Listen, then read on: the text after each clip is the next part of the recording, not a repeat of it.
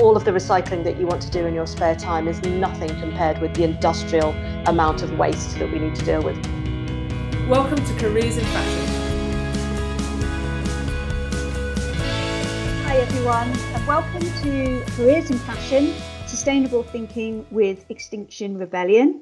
My name's Elaine. I'm a consultant at Graduate Futures. And I'm Alicia Stommel, and I'm a graduate student at the London College of Fashion. Um, and I'm in its Fashion Entrepreneurship and Innovation course. And at the moment, I'm currently co founding a sustainable fashion business that will be launching shortly. In this extended episode, we look at sustainable practices in our current climate and the struggle of transitioning awareness into positive action. Joined by guest speakers Alice Wilby and Clare Farrell, both guest lecturers at UAL and heavily involved in Extinction Rebellion, this student led podcast will encourage you to explore the environmental impact of the creative industry. Hi, everyone. Nice to be here. So, yeah, um, my name's Clare, and I'm um, a former fashion designer um, I've worked uh, in sustainability. I've been educating on um, the topic of uh, ethics and the environment and fashion uh, for about a decade. And I'm um, one of the co founders of Extinction Rebellion here in the UK. Hi there, my name's Alice Wilby. Um, I am a activist with Extinction Rebellion's Fashion Action Team, and I've been working in sustainable fashion for 10 years as a uh, teacher and stylist and consultant. Yeah, and I'm delighted to be here.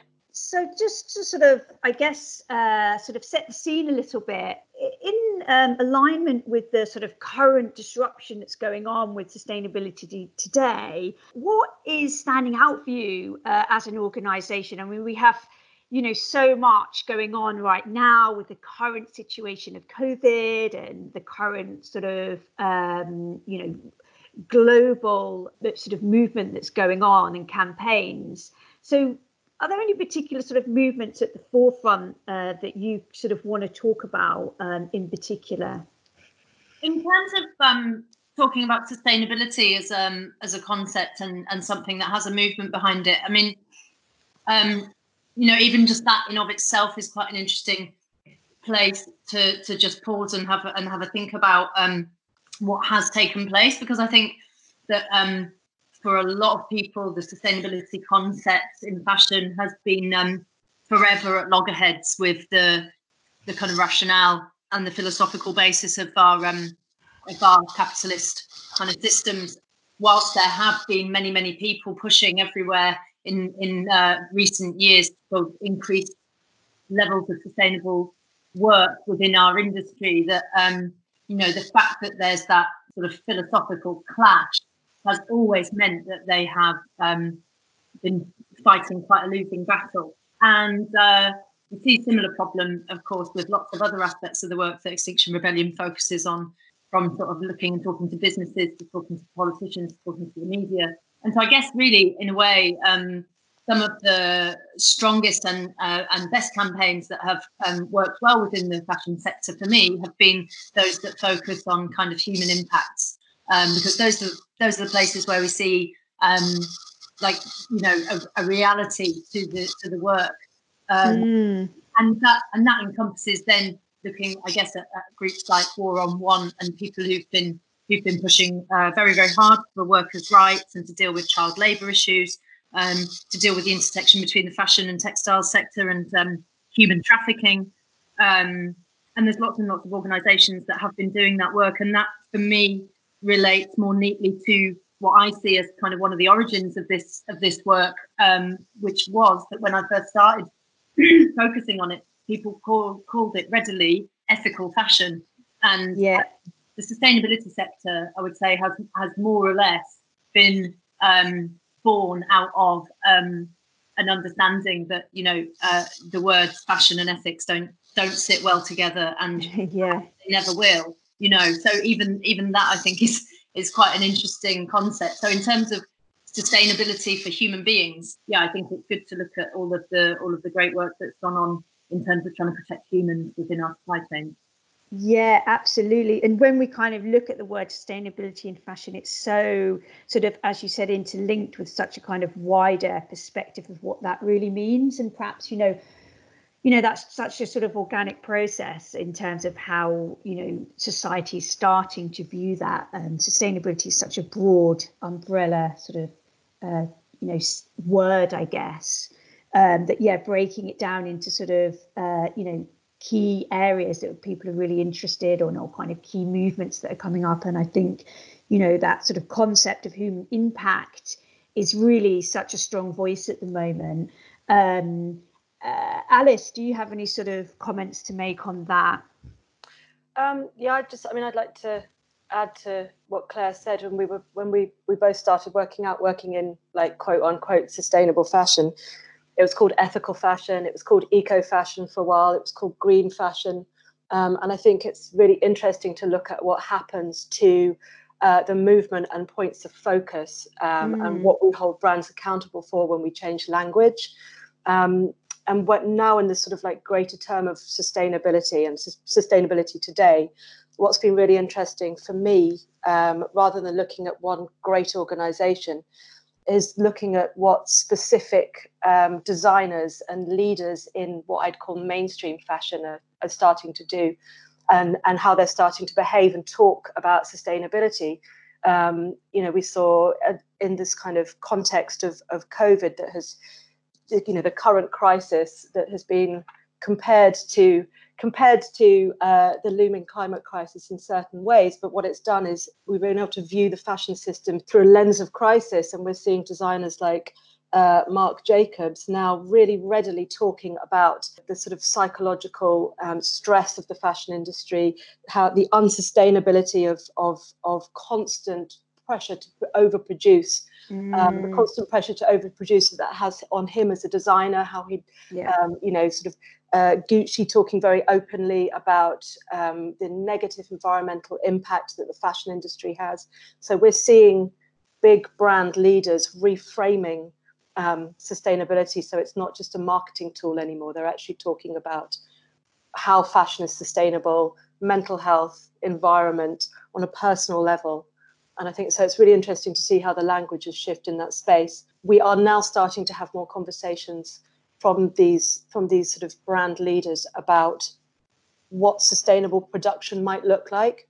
Mm-hmm. Um, it's not going anywhere near close enough what we are sort of pushing for with the Extinction Rebellion Fashion Action Team, which is a radical decrease in production levels in order to really make fashion sustainable. And I would say we need a regenerative fashion system rather than a sustainable fashion system. But yeah, for me, for me, what's been very interesting is how individuals have shifted language, and with that, the sort of the, the, the focus of what sustainability means is being pulled into much more real kind of terms. Yeah, that's it's really interesting actually. Um, you know, it feels almost like a sort of, you know, relief for for to be able to speak out, right? You know when yeah. you're sort of in this this uh, very highly glamorized sort of industry and you know to to have that confidence to speak out um, you know it's really important and it's sort of looking at I, I picked up on the words of sort of leaders and role models and that kind of leads us into sort of quite nicely actually into sort of kind of looking at sort of how um, this does impact the, the younger generations or, or the emerging generations yeah. that are now coming up you know perhaps how that kind of impacts them so sort of if we think about how sustainability is embedded into the, into the curriculum kind of what do you think are the current areas of interest or conversation around sustainability that surprise you? You know what, what sort of from a sort of education perspective are you sort of picking up on anything from sort of a younger audience or the next generation audience that are talking about sustainability in a sort of different way? Do you think that's sort of impacting sort of conversation that's going on i mean i i would say there's a couple of things stand out for me firstly is that i'm continually heartened by how many young graduate designers don't want to go and work in a kind of you know massive multinational brand and mm. and create um, perpetuate this system of, of sort of planetary and people and animal exploitation that has been the kind of the the the modus operandi of the fashion industry so far. Um, so they're looking for alternatives and a, and a, a lot of young designers who are really kind of bravely choosing to stand on their own two feet and start looking at how to create and design new systems as opposed to just uphold the old ones that they really un- understand really don't work anymore. Um, and then on our course, um, and Clare's been teaching it longer than I have, but since I've been teaching um, with Clare, I've noticed a, a, sort of a sharp increase in people who come um, with way already with way more information, uh, way more clued up, and way more uh, passionate about really affecting change because they understand that if they're not part of the solution, then the problems that we're going to incur further down the line when they are, you know, sort of 20 years into their career, the, it, we're sort of heading for a bit of a horror show if we don't sort things out. So mm. people are coming much more clued up. Mm. Yeah, that's really interesting. And in terms of sort of the the sort of uh, Extinction Rebellion sort of protest as well, I mean, are you sort of what's your audience there? Are you sort of seeing a different audience? Is it you know kind of what's the sort of you know uh, interest and sort of demographic that you're seeing? Um, with our fashion action mm. uh, protests, it has been a wide range of. Uh, I hate the word consumer but active citizens, customers, shoppers, people who people who just you know love fa- fashion and hate what it's doing to the planet.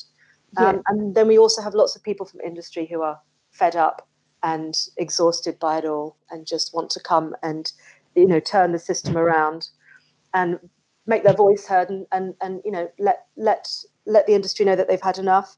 We have people within our team who um, one of our coordinators um, was at the Royal College and turned her entire graduate show into uh, a comment on waste and fashion's climate impact. And that was actually the launch of our boycott fashion campaign um, was at Laura's show. So, you know, she has somebody who had a fantastic career ahead of her had she wanted it in fashion and has decided that she she you know the, the system is so the system is so flawed and so problematic. Instead of creating more products she wanted to be on the on the sort of activist side of things sorting things out. So yeah that's that's great. Clare do you have any sort of uh, comments you you sort of uh, you know have been thinking about in terms of sort of you know I don't know them from a sort of curriculum perspective, you know, or, or sort of again from the sort of protest sort of perspective. Yeah, sure. Well, I think the thing about Extinction Rebellion's fashion action work that is really um, setting my heart on fire at the moment is um, not just that the people involved have been so dedicated, um, so um, rigorous and so creative and so like flawlessly putting on a good show in the name of XR over and over again with this focus on one industry. But I think it's it's interesting in particular because as an industry, um, it's it's one which re- requires um, a sense of relevance, and when you undermine that sense of cultural relevance, there's really nothing that the fashion industry can do to get out of that hole, but to change. And mm. up until this point, I've looked at the industry as like you know, saying that it's forward looking, saying that it's about new, saying that it's about new ideas, saying it's creative, saying it's inventive. Um, and um, and it, and it hasn't been those things, has it? You know, it's been relying on an archaic calendar. It's mostly run by old rich people. Um, a lot of the systems are like steeped in, um, you know, a, a, very interesting history, but not a very nice one um, from a lot of aspects. And and it has a lot of sort of work to do to pull itself into a space where I think like future generations are going to want to have anything to do with it. And I think that the work XR has done, along with others, has been to chip away at the kind of um, at the at the face of the industry in a way which kind of ends up letting enough light through that then people, as you say, can like open up and just admit that it's actually quite unbearable um, knowing that you're part of something that's that's creating such such vicious and kind of violent problems for humanity and for like living systems. So it's it's really exciting to me that letter that XR Fashion Action team have put together recently, um, which says, you know, dear fashion, we hear you. And it's a, a whole letter, um, if you look up on the website, of, of quotes. Um, and they're from all lots and lots of leading commentators and um, designers and journalists, many, many people in the industry, quoting them back to themselves. And um, it reads like the most crazy kind of angry and radical um, manifesto for change um, that you mm. can put together. And those are the words that are coming out of people who just can't hold it in anymore. And I think that's that's a real sign of success for a for a civil disobedience movement that you that you can get people to to open up in that way. And it's especially interesting because it's an industry which now that they've said it will actually have to do things in line with that um, because because otherwise you just you're going to lose all your credibility. So um, so yeah i think it's really uh, incredibly exciting because it's quite a short scale really of like going and disrupting three consecutive fashion weeks outside not going inside not doing you know not sneaking into catwalks and and doing kind of the usual old story but really taking a very traditional approach to just closing the road outside. Um, and uh, yeah to see the the impact of that and how quickly we've we've seen a change in the conversation i, I feel really um, i feel really proud of the people who've worked on that on that aspect of the campaign because i think it's it's played a major part in getting those conversations to shift really really quickly. Yeah fantastic uh, you, you've kind of already touched on this already, but could you talk us through the sort of things you've been doing to help the fashion industry's journey towards sustainable fashion? that can either be through your career or through the Extinction Rebellion. Um, if one of you wants to take it away. Um, yeah, so Clare just just actually mentioned it. Then we we just um, so we so so with with the fashion action team, so we were we were sort of two teams working within XR just for a little bit of context, and we had a boycott fashion action, a boycott fashion um, initiative, and also a fashion action team, and we've brought them together, and we are now working together under the moniker Fashion Action. Um, and as Clare said, we have, you know, last summer we uh, we wrote to the British Fashion Council and we asked them um, very politely, but in no uncertain terms, if they would cancel London Fashion Week and use the platform to communicate the climate emergency um, and the seriousness and the urgency of the of the uh, climate emergency. And our rationale um, was very much uh, if you were I mean, imagine if you'd just been beamed down from outer space and you'd landed in the middle of London Fashion Week. You would have absolutely no idea that we are racing against time to limit global warming. We are mm. racing against time to, you know, to, to protect um, to protect life on Earth, essentially. And would the British Fashion Council, um, as leaders of culture, and fashion is a, a, a reflection of zeitgeist, it has always been a, a, a fierce um, barometer of what is happening culturally. So, would you use your platform to communicate the urgency of the situation we find ourselves in? And they politely said no. So, we held a protest outside and we, um, with a funeral on the last day to mark the end of Fashion Week. This was our second. Um, this is actually the second season that we did this, but this was the sort of bigger of the protests. And then we held a third, third one in February. And so when they announced that um, that the, that the shows were going to be digital um, for last weekend, um, we decided to write them another letter. But this time we were able to use um, we were able to use quotes directly from the horses' mouths, heads of uh, designers from from huge brands, and the reason that we were able to build this re- letter of quite radical statements. As Clare said, it reads like a really powerful manifesto that we might have actually written ourselves within the XR team was that the pressure that we had put on the industry over the over the last year to really hold a mirror up to them and say if you are leaders of culture then why are you not leading on this? This is the biggest existential crisis we are facing hands down. We have to talk about climate emergency and fashion's role in it and responsibility as an industry. Um, and we were able to to shift the conversation and shift the shift the conversation and the dialogue to a point where we were able to actually write this quite kind of radical letter. And it's i mean just to quote a couple of people we had i mentioned Marc Jacobs before. I mean he's been wonderful in, in support of, uh, of of climate. He says we've done everything to such excess that there is no consumer for all of it.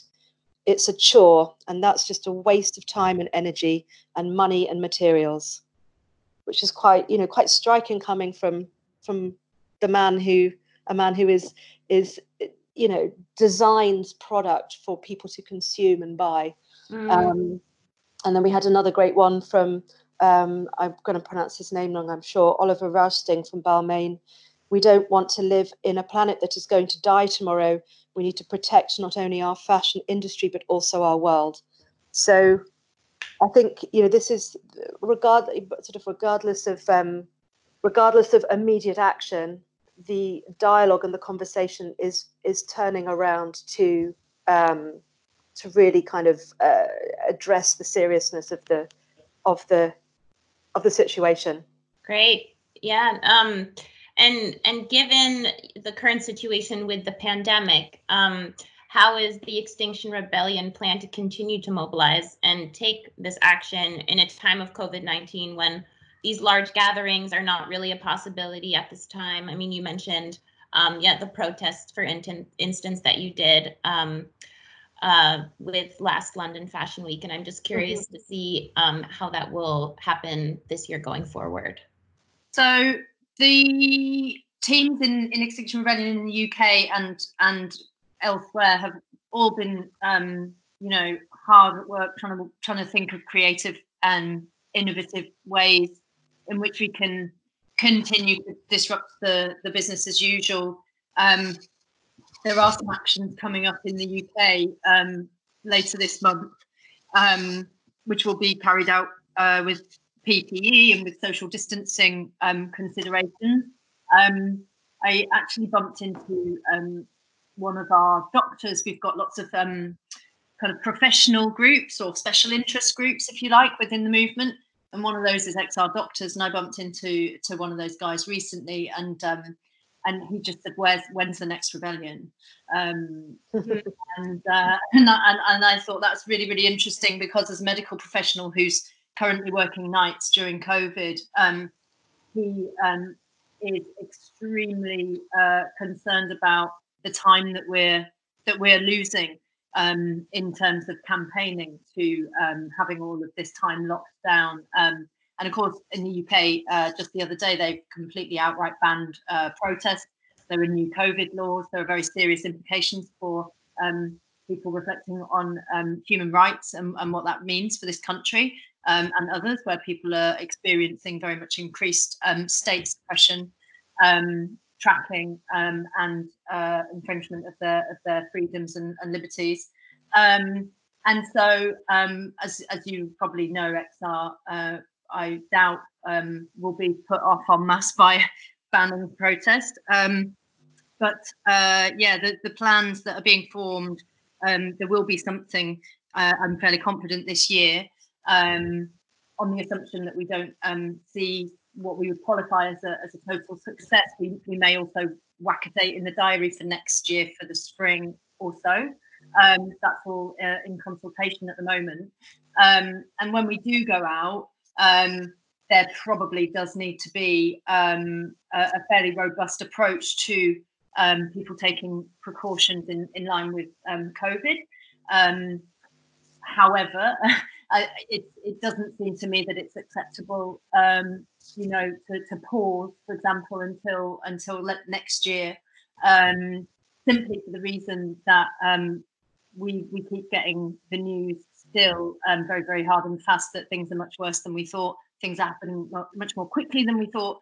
Um, and just at the weekend, um, a news article in the Guardian confirmed some new some new modelling data uh, that suggests that perhaps scientists have um, underestimated the um, carbon sensitivity of our climate um, and that we may be looking at a potentiality for um, five degrees of warming um, guaranteed this century, not as the top end of the of the kind of risk, um, and also that that could come way before the end of the century. And some experts on the Arctic are looking at the situation there, where they're still seeing another heat wave and thinking that there could be um, an Arctic free summer um, anytime soon. And at that point, um, you know, there's really very little understanding of how you can accurately predict what will happen. But um, it's, it's highly likely that that will have um, very, very severe ramifications for global weather patterns, sea level rise, um, temperature increase will will um, gain a, a, vast amount of pace at that point. so things really will speed up. and the closeness of uh, the, of these um, of these things um, seems to me that you know that it, it's unfortunate that that COVID is here, um, but it, it, can't be a thing that prevents us from acting. Um, there's also um, just to say some other ideas about taking digital actions, um, about uh, engineering ways that people can act from home more easily, and thinking through kind of uh, ways that people might, um, you know, bombard their MPs with information, with letters, with emails, um, with calls. Uh, there's, you know, that's a very, it's quite a traditional way of organising. Um, but uh, there's there's that option from home, and then there's there's more options on the on the kind of digital menu that people are working on as well. So we are trying to to look at how to sort of creatively um, present different opportunities to people. Um, yeah, but we do intend to go out on the streets as well. Yeah, great. Um, yeah, and and continuing on with COVID nineteen, um, it really has been one of the pinnacle moments of our time. Um, is there a historical parallel to this that we could use to inform working with sustainability in the future? Well, no, I mean, my only kind of parallel to, I mean, we, you know, this is, this is, I've never seen anything, not seen anything like this in my lifetime. Mm-hmm. Um, uh, I'm afraid that we probably will, we will do again.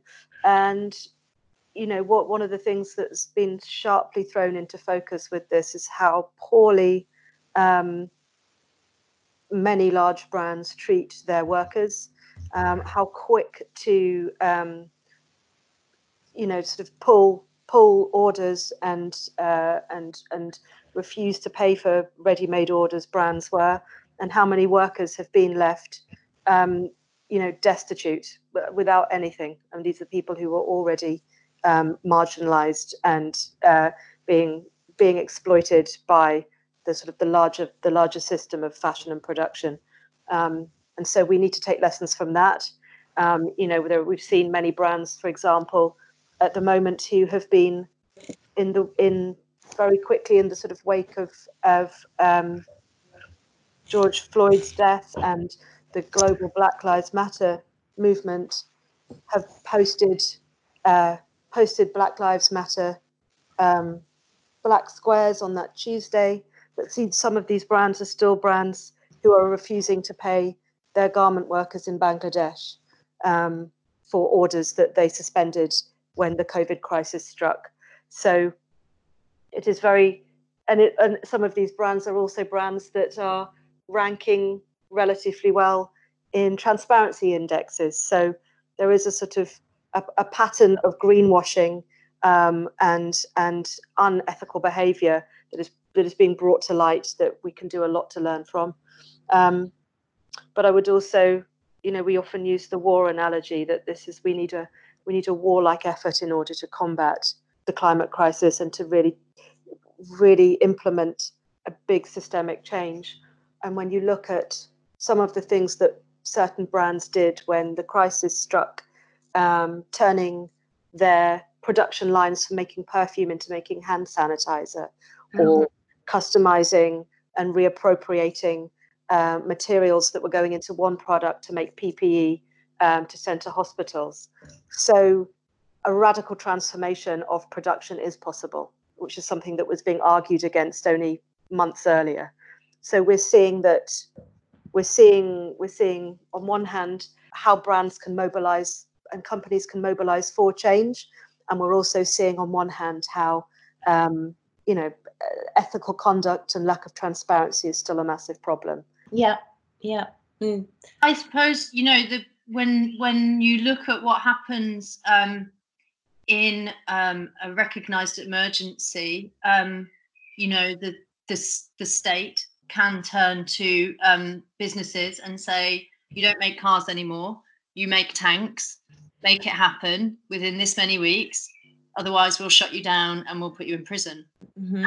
and that's what that's what governments do when they think that they need that they need to take um, a, a, hold of the situation um, and act against uh, an existential threat of, of a, of, a, huge magnitude. And arguably um, you know that's the only comparison within um, recent history that, that we've got, right, of, of, of government intervention in um, in industrial matters. And I think um, at the moment, what we're what we're about to witness in the wake of COVID is, um, you know, the the catastrophic scale of damage to lives and livelihoods businesses that are going to disappear, cultural institutions that are going to fall through the floor, educational institutions that are on their knees, um, you know, all of these things, um, which a lot of people hold very dear, um, whilst we watch some of the biggest corporations get bailouts that make 2008 and 9 look like it was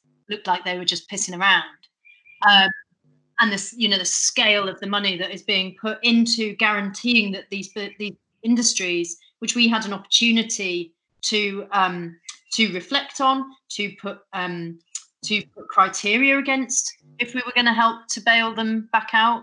Um, that we could have looked at their uh, tax payment and avoidance um, in order to decide whether or not to give them money. We could have told them that they had to uh, meet certain criteria within within um, a, a, green um, program, within an eco program.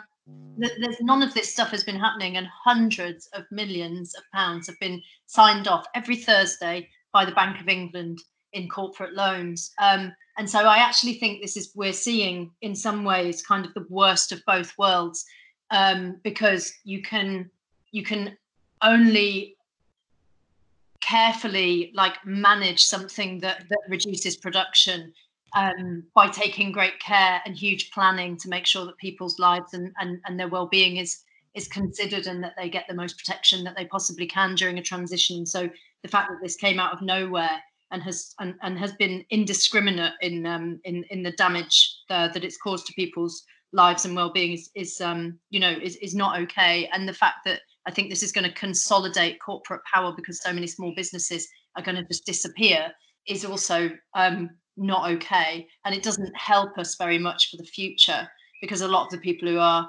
um, able to be the most well-intentioned um, and are able to live up to their actual values are people who own private companies who aren't answerable to shareholders who need a return on their investment for doing absolutely nothing. And so I think this COVID crisis is um, more than catastrophic in terms of its timing. And it shows us something that's extremely sobering as well, which is that, um, you know, people um, anticipate a, redu- a, reduction in prices, which means that uh, the, there's going to be a further race to the bottom, which I'm told by um, a child labour expert that they uh, think that there's a guaranteed increase ahead in child labour issues, and that a lot of the gains that have been made in recent years in the ready-made garment sector in terms of CSR are going to be just destroyed by this um, pandemic, basically.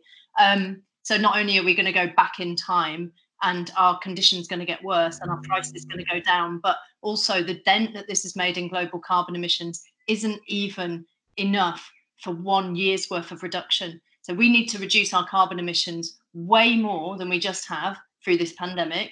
Mm-hmm. We need to do that every year for 10 years.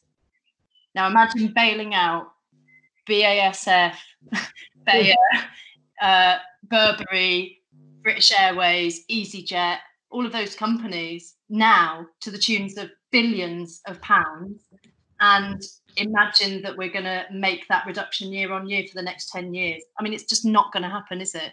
So you know i'm i'm devastated actually and i'm not and i'm not sleeping very well at the moment i have to say.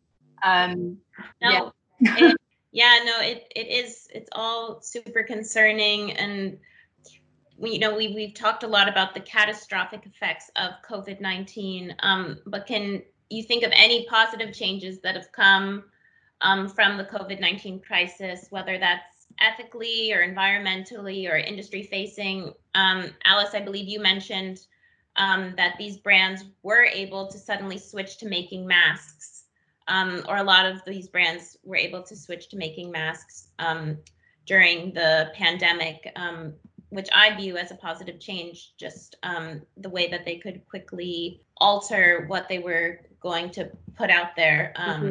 So, can can you think of any other positive changes?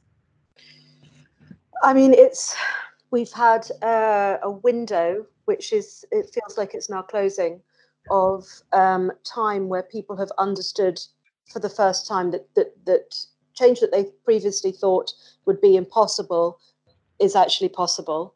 Um, like Clare said, it's you know we've got to go bigger and bolder, and we've got to do more than we've been doing in the last couple of months um, in terms of, of of reducing emissions. But I think that we have the situation has been created globally where people have seen that another way of life is possible. Whether that can be harnessed now um, and sort of taken forward to implement the changes that we need is another question.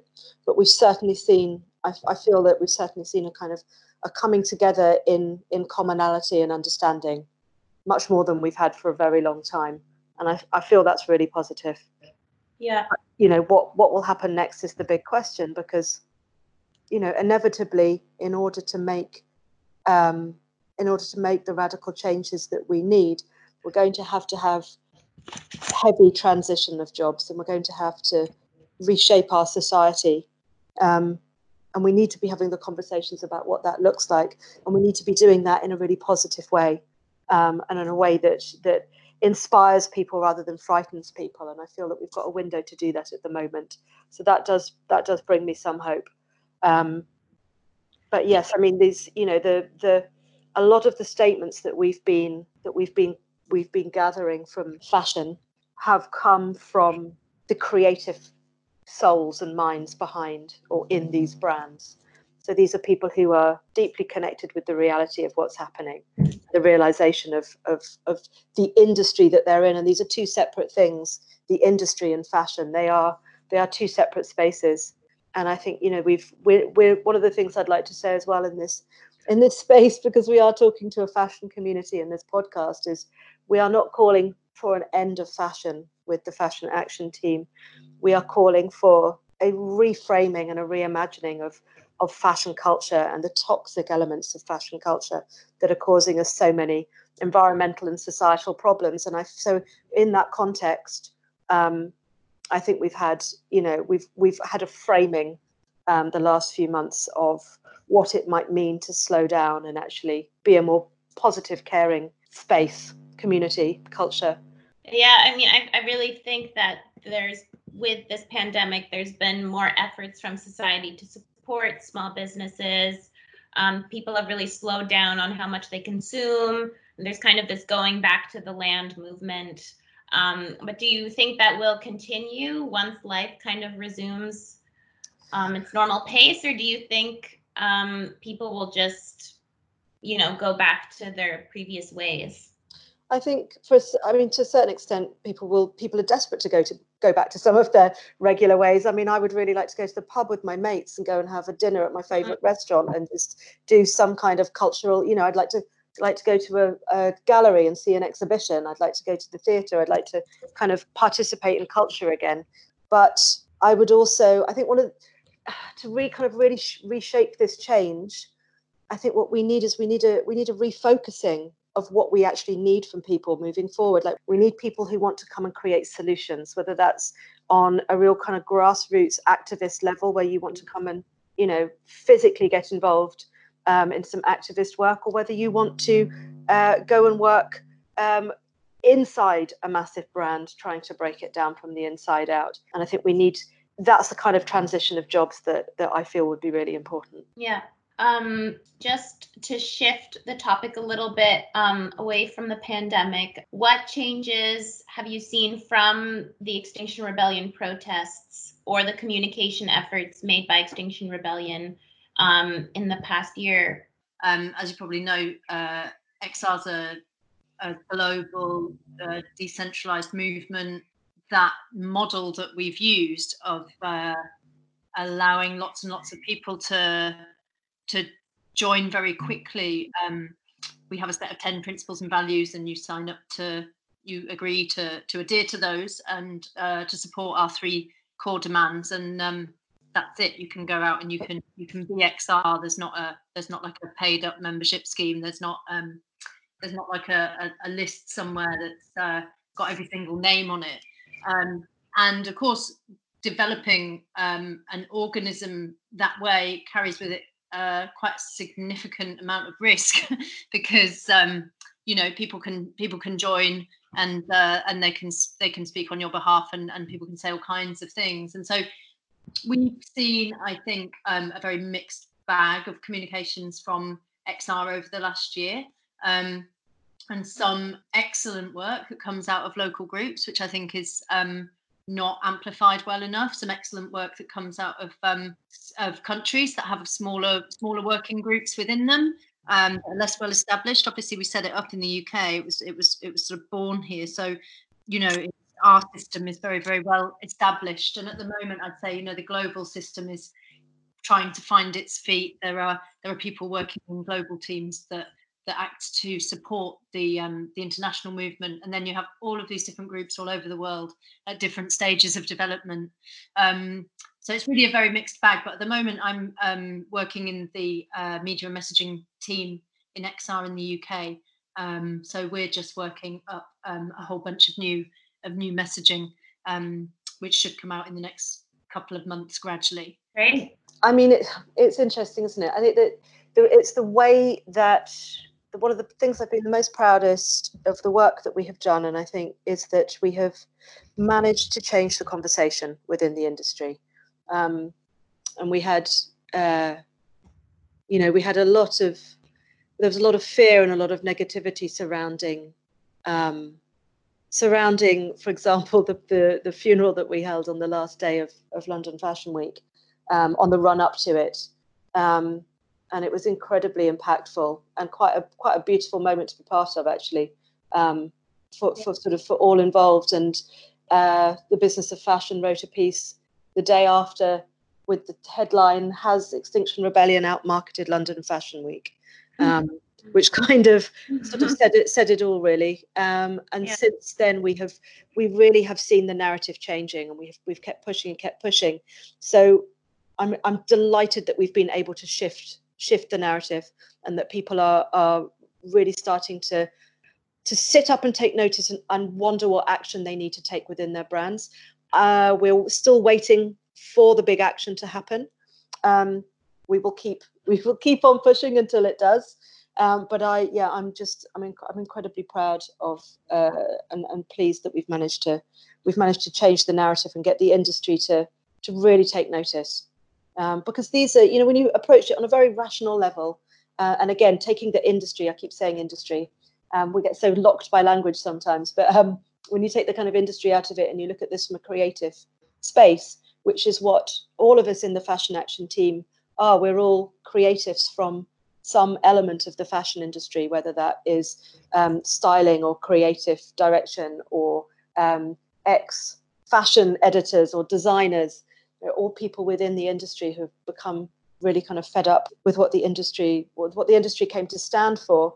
It's been a it's been a tremendous success basically to kind of um, to change this narrative. And the, the coming from a creative standpoint is that you know one of the things we've always been really careful to not to do within xr is to blame or shame anybody um, because we are in a system we work in a system that isn't fit for purpose and when you come from a creative standpoint, as everybody in our in our movement, Fashion Action does, we understand that I'd say 90% of the people haven't gone into it. 99% of the people haven't gone into it with the explicit desire to, you know, to, to impact the impact people, planet, and animals in such a negative way.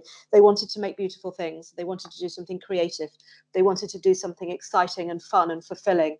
And we are saying you can still do that but let's rechannel our creativity let's refocus our energy let's redesign systems and let's put our um, imaginative ingenious creative minds to work um, to fix this problem. Yeah that's amazing. I mean it's truly amazing what the extinction rebellion has achieved so far and it's super inspiring to see all the action it's taken. Um, since I'm a student myself, what would you recommend or advise London College of Fashion students to do to begin to lead a more sustainable lifestyle? I would say, straight off the bat, rather than making it really insular and looking inwardly at ourselves about what we can do to live a more sustainable lifestyle um, mm-hmm. how do we how do we challenge the system how can we you know what can you do as an active citizen to to help challenge the system because we can make lots of individual changes but collectively we have to we have to push for larger change and legislation to happen